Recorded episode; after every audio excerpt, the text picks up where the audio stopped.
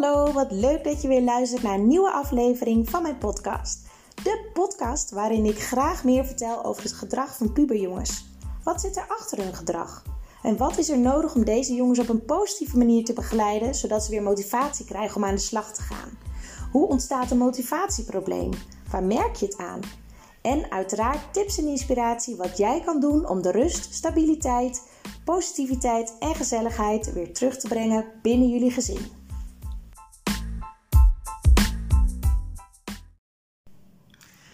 Yes, weer een podcast. En deze keer een podcast naar aanleiding van de eerste live QA uh, die ik met de deelnemers heb gehad. Die meedoen met het online programma Positiviteit in Puberteit.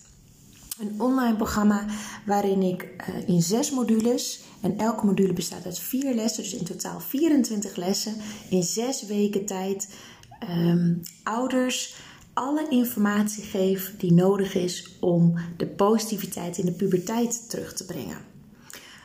In de puberteit is er natuurlijk heel veel strijd, conflicten enzovoort. En nou, in deze live QA waren er, de, uh, waren er drie deelnemers die uh, meededen met de live QA. Uh, het is tenslotte een pilot. Ik heb acht deelnemers op dit moment in de pilot, wat natuurlijk super waardevol is. Ik ben heel erg blij dat ik dit aantal heb. Uh, om het hele programma te doorlopen en dan kan ik het verbeteren waar nodig. En uh, het waren drie moeders en het was heel mooi, want ze herkenden uh, elkaars worsteling heel erg. En dat is natuurlijk super waardevol, omdat je dan merkt dat je niet de enige bent die daar tegenaan loopt. En dus als ik antwoord geef op de vraag van de een, dan heeft de ander er ook direct wat aan. En dat is heel mooi, want je zag ook elke keer als ik één vraag beantwoordde, gingen ze alle drie uh, dingen opschrijven, aantekeningen maken. Dus dat is wel heel mooi om te zien. Dus op die manier heb je herkenning, erkenning en uh, direct ook tips en tools om thuis mee aan de slag te gaan. En stiekem is module 2 van uh, het programma eigenlijk heel erg aan bod gekomen bij deze live Q&A die eigenlijk over module 1 ging. Maar dat maakt natuurlijk helemaal niet uit. Ik beantwoord gewoon alle vragen die ik krijg. En de meeste vragen gingen er toch wel over. Hoe ga je ermee om als je puber niet doet wat hij moet doen. Als je een afspraak hebt gemaakt en je puber houdt zich er niet aan. Of dat nou over huishoudelijke klusjes gaat, of over een mobiel beneden laten, gaan slapen, um, uh, noem maar op. Hoe ga je daarmee om? En dat is eentje waar we allemaal natuurlijk wel mee te maken hebben. Dus ik dacht, weet je, daar ga ik even een podcast over maken. De eerste verwarring die ik heel erg veel tegenkom is eigenlijk het verschil tussen de regel en een afspraak. Een regel is namelijk dat jij als ouder iets oplegt.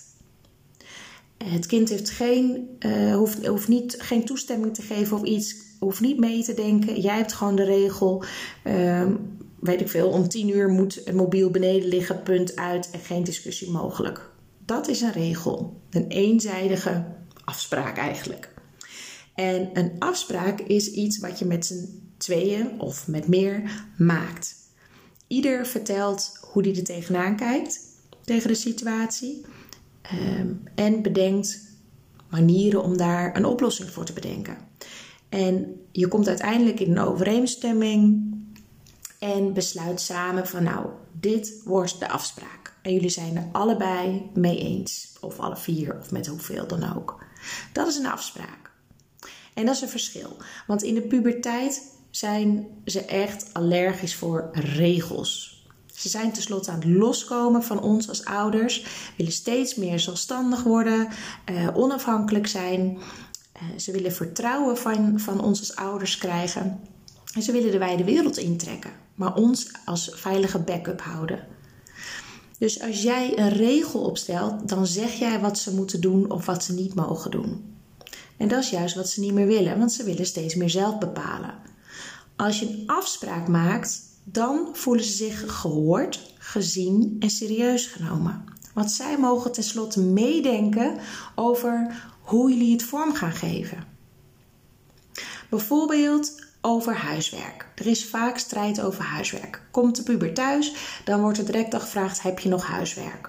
Terwijl die puber iets anders in zijn hoofd heeft en die heeft bedacht: ik ga het allemaal na het eten doen. En de eerste conflicten ontstaan alweer. Je kan dan met elkaar aan tafel gaan zitten. Oké, joh, jij komt thuis. Hoe is dat dan voor jou? Hoe zie jij het liefst de dagindeling of de middag en de avond? Uh, als je bedenkt aan je, uh, dat je nog huiswerk hebt, dat je morgen toets hebt, dat je meerdere toetsen hebt deze week en je vrije tijd. Hoe zie jij dat? Begin volledig bij de puber.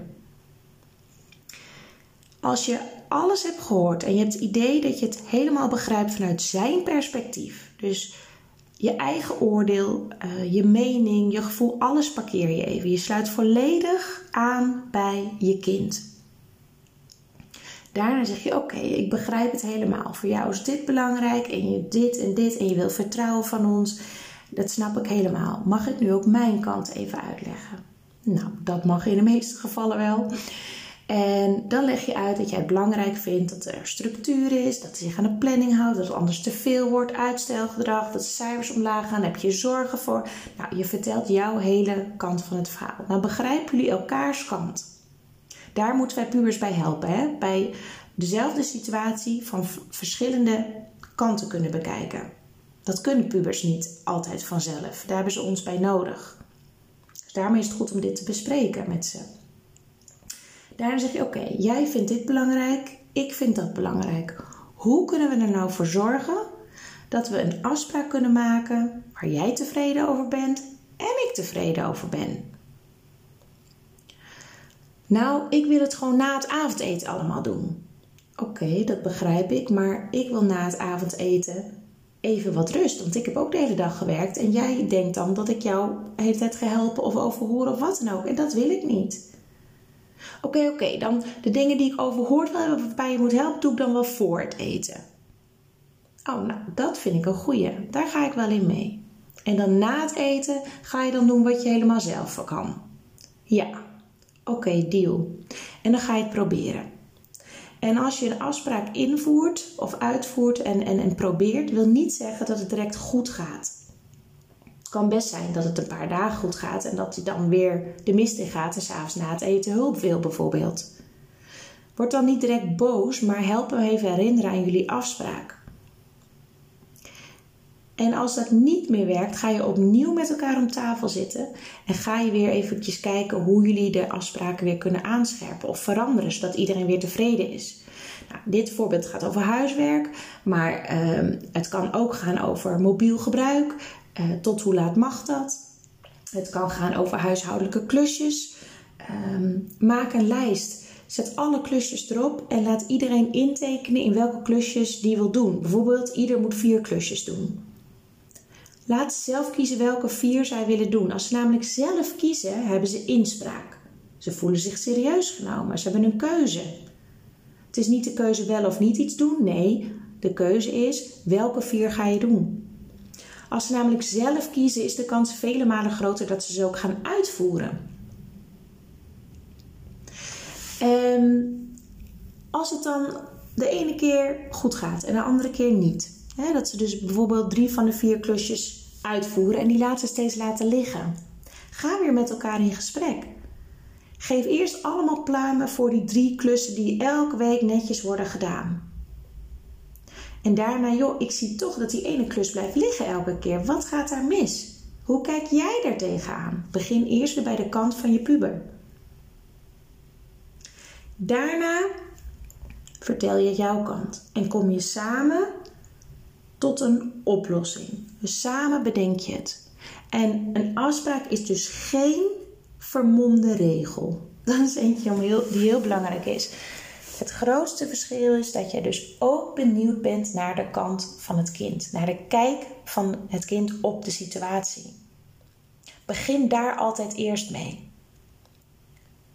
Ik zie zelf altijd een poppetje staan, dat is dan de, de puber. Dan zie ik een muur en die muur die bestaat uit gevoelens en emoties. En achter die muur zit de oplossing van het conflict, het probleem, de worsteling.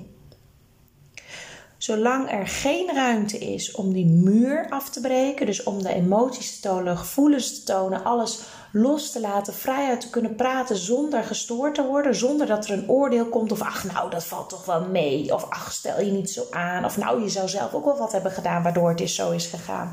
Allemaal niet. Alleen maar, mm ja, och jeetje, nou wat rot. kan me voorstellen dat je toen boos was. Jeetje, wat had zou jij hebben gebaald op dat moment? Stimuleer ze maar om alles te vertellen. Dan komen de emoties los. Alle frustratie komt eruit. En het moeilijkste is als dit frustratie en boosheid is richting jou als ouder. Want wij worden dan geraakt als ze dat doen. En dan willen we in de verdediging schieten. Of willen we, willen we uitleggen waarom we dat zo hebben gedaan. Ja, maar jij deed dit en dat. Allemaal niet doen. Geef je kind volledig de ruimte die hij nodig heeft op dat moment om alles te ventileren. Doe je dat namelijk niet, dan kroppen ze het op. Ze zullen steeds minder aan je gaan vertellen. Ze kunnen zelfs depressief ervan worden als ze niet vaak genoeg hun gevoel en emoties mogen en kunnen uiten. Dus dat is het aller, aller, aller, allerbelangrijkste. Geef alle ruimte om alles te kunnen zeggen zonder dat jij boos wordt. En daarin zeg je: Jeetje, dat is pittig. Zal ik nu uitleggen hoe het vanuit mijn kant is? En dan vertel je welke zorg je hebt, welke angsten je hebt. Misschien heb je bepaalde gevoelens erbij. En nogmaals, help de puber om het van verschillende kanten te laten bekijken. Het helpt ook als jij emoties bij je puber denkt te zien. Dat je zegt, joh, zie ik het goed dat je heel erg boos bent? Of zie ik het goed dat je heel verdrietig bent? Check het altijd of het klopt. Want als je ernaast zit is het ook vervelend. Maar als ze voelen van nee, dat is het niet. Dit is het. Dat ze voelen dat ze het mogen zeggen. Dan komt het ook los. Als je namelijk als ouder helpt om gevoelens een naam te geven, om ze te benoemen, dan zullen ze ook eerder loskomen. En dat helpt hun ook met het verwerken van de gevoelens en emoties. En dan kom je echt met elkaar in contact. En dat is zo waardevol. Wil je hier nou meer over weten en nog veel meer thema's en echt persoonlijke begeleiding? Want één keer in de week heb ik een live QA waar je dus vragen kan stellen als je deelnemer bent van het online programma Positiviteit in de Puberteit. Zes weken lang krijg je elke week een module opgestuurd met vier filmpjes en elk filmpje is maximaal een kwartier met waardevolle informatie. Met een werkboek erbij, zodat je echt bij jezelf nagaat hoe zit dit bij mij? Hoe zit dit bij mijn puber? Hoe zit dit bij mijn gezinssituatie? En loop je tegen dingen aan, dan kan je ze dus via de live Q&A kan je de vragen stellen. En je kan meeluisteren met de vragen van de andere ouders, waardoor je nog veel meer waardevolle informatie krijgt. Dus je krijgt echt persoonlijke coaching, ouderschapscoaching eigenlijk, krijg je erbij. En dat is mega waardevol, want je kan het direct toepassen. Het is heel praktisch.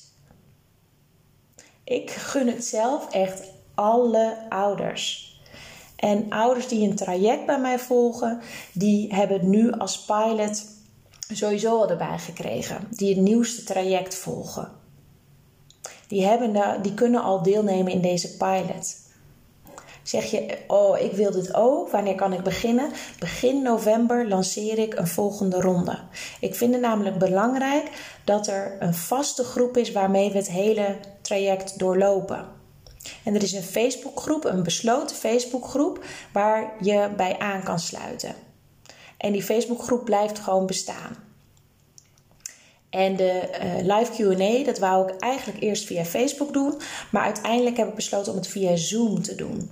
Omdat je dan elkaar ook ziet. En anders ben ik alleen maar aan het woord en kan je alleen maar met mij communiceren via de chat. En omdat het nu gewoon heel erg persoonlijk is en interactief. En dat past echt heel erg bij hoe ik werk. Ik ben niet van het zenden, ik ben heel erg van het interactief. Jullie vragen en ik geef jullie antwoord. Dus lijkt je dit ook super gaaf? Je kan je al aanmelden via mijn website www.coachpraktijkblijleven.nl. Dan ga je naar aanbod. Ik geloof dat het kopje aanbod is. En dan positiviteit voor de puberteit. En dan uh, begin november zal je de eerste module in je mailbox ontvangen. Met vier filmpjes. Ik hoop dat jullie hier weer wat uithalen en het helpt om weer het contact met je puber te verbeteren. Heel veel succes met oefenen. En onthoud, oefenen gaat met vallen en opstaan. Er bestaat geen falen, er bestaan alleen leermomenten. Toi, toi, toi.